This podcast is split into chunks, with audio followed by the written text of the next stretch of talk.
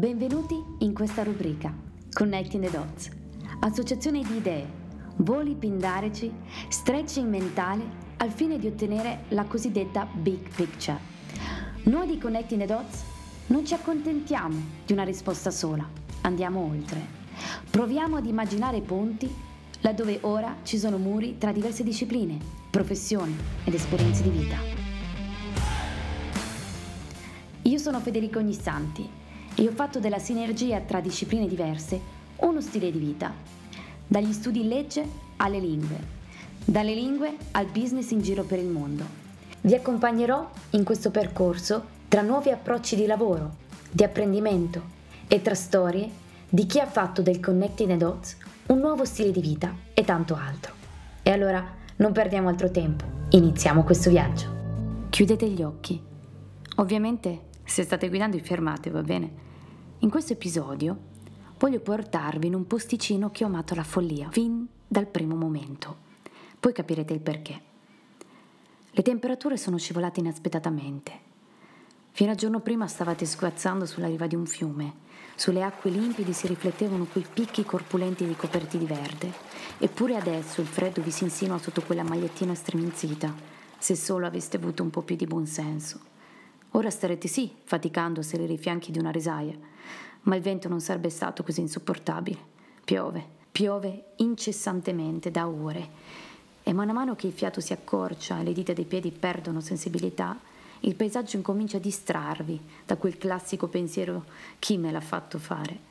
La chioma ingiallita delle risaie ondeggia al soffio del vento e pian piano, osservando quei contorni che paiono aver ricoperto risvolti di un ventaglio, uno di quei souvenir di un'estate troppo afosa, rimanete incantati dalla precisione e dalla perseveranza di un contadino e di quelle mani che, svelte, si accostano alle sommità dei ciuffi di riso, quasi come se fosse un parrucchiere che si accinge ad eseguire l'ultimo restyling della conciatura. Non una goccia di pioggia pare turbare quella calma piatta, impressa nel viso che spuca a volte dalla visiera in paglia.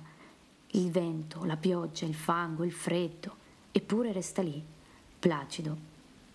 Finalmente arrivate sulla cima della collina e vi sedete sotto la tettoia del vostro alberghetto a graffiare gli ultimi istanti di luce e a riflettere su una cosa che vi ha colpito. La perseveranza di quell'uomo che nonostante la pioggia, il fango, il freddo, eppure restava lì.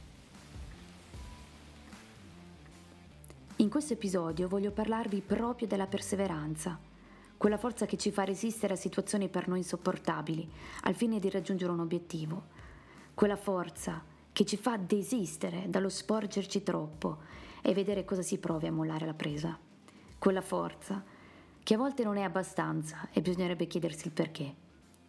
Sono partita da molto lontano, dalle resaie a terrazze nella provincia di Guili in Cina, dove un contadino mi ha insegnato che la resilienza è un'arte che si affila con il tempo, come una lama grezza. Mi ha mostrato quello che mi pareva di aver perso lì a valle, tra le mie preoccupazioni e le mie incertezze. Potrei dilungarmi in una tesi interessante, che vuole che la coltivazione del riso sia in grado di temprare un'intera cultura, di renderla forte e appunto perseverante, che se in Cina i bambini sono più abili in matematica o nel suonare uno strumento musicale è anche grazie al duro lavoro nelle risaie a terrazze di allora e di oggi. Ma mi limito a rimandarvi al capitolo Legacy di Outliers, l'autore sempre lui, Malcolm Gladwell. Una cosa però devo far presente. C'è un detto cinese che recita così. Coloro che non sanno svegliarsi 365 giorni l'anno prima dell'alba non saranno mai in grado di rendere ricca la propria famiglia. Tolto il riferimento all'aspetto economico come premio dei propri sforzi, tolto anche il riferimento alle alzatacce, tolta anche l'eventuale forzatura nel considerare l'una una possibile causa dell'altro, mi sembra che l'essenza possa riassumersi nello spirito di sacrificio. Essere perseveranti significa essere in grado di saper sacrificare qualche comodità del proprio presente per un vantaggio futuro, come nello sport in fondo, anche se non ti sembra di ottenere risultati, anche se sei stanco e il massimo delle tue aspettative sia una vita da mediano, a dare il pallone a chi finalizza il gioco.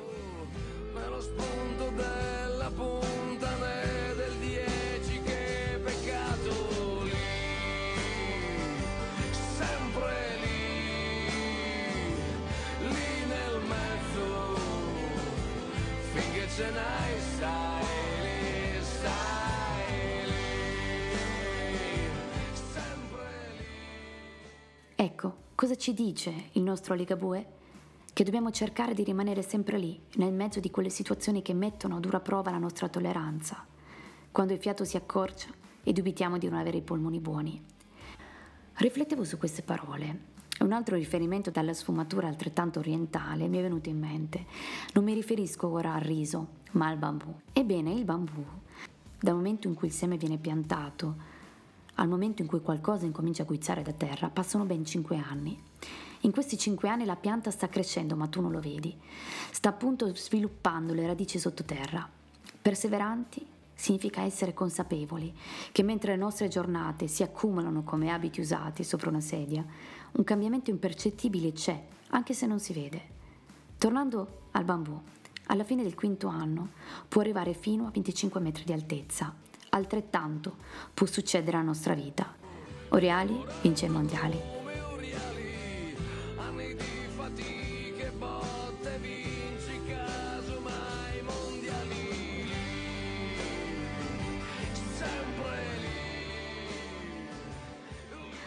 Come la storia del rugbista americano numero 83 degli Eagles, Vincent Papali, la cui storia ha ispirato il film Disney Invincible.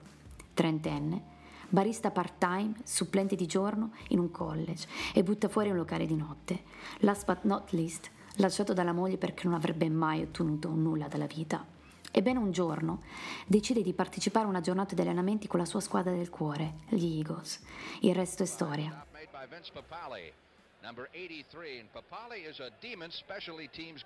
Diverrà l'idolo di una Philadelphia che ai tempi della sua ribalta, 1976, non vedeva una vittoria sportiva da almeno 11 anni, faceva i conti con gli effetti persistenti del Watergate e della guerra in Vietnam.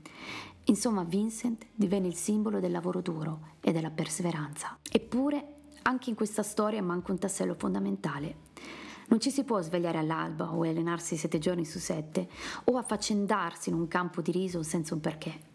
Ci dimentichiamo a volte quanto queste sei lettere possano fare la differenza tra chi rimane saldo senza arretrare dinanzi alle difficoltà e chi si arrende. Lo diceva anche Nietzsche, chi ha un perché abbastanza forte può superare qualsiasi come. La verità è che abbiamo bisogno di un motivo sempre, un motivo per comprare cose, benché inconsciamente, un motivo per credere agli altri e un motivo per fare bene il proprio lavoro. Pure Simon Sinek ci ha fatto una bella Macedonia nel suo libro Starting with Why. Diversamente formulato, Seneca diceva non c'è mare favorevole per il marinaio che non sa dove andare, quanto è dannatamente vero. Ma se il vostro problema, magari semplicemente momentaneo, sia quello di essere accorto di perché, non scoraggiatevi, sia la ricerca del vostro perché il vostro obiettivo. Questo è il consiglio che ho ricevuto un po' di tempo fa e adesso lo do a voi. Morale della favola. È inutile parlare di perseveranza senza che il fuoco dentro di voi arda per qualcosa, senza che sappiate this is the way. Avrei potuto parlarvi direttamente del perché, avere una ragione che giustifichi i propri sforzi, sia la condizione qua non per motivarsi ad alzarsi al mattino o rinunciare a quel pezzo di torta o per sorbirsi una serie da 100 addominali 100 flessioni. Forse avreste colto il senso delle mie parole, ma queste forse non avrebbero scavato abbastanza nei meandri della vostra mente. Per concludere, la prossima volta che dubitate dei vostri progressi, provate ad elevare alla potenza di 365 il numero 1,01. Vi stupirete quanto ciò che sia apparentemente impercettibile, può, sommato ogni giorno, fare una gran bella differenza. Un saluto da Federica.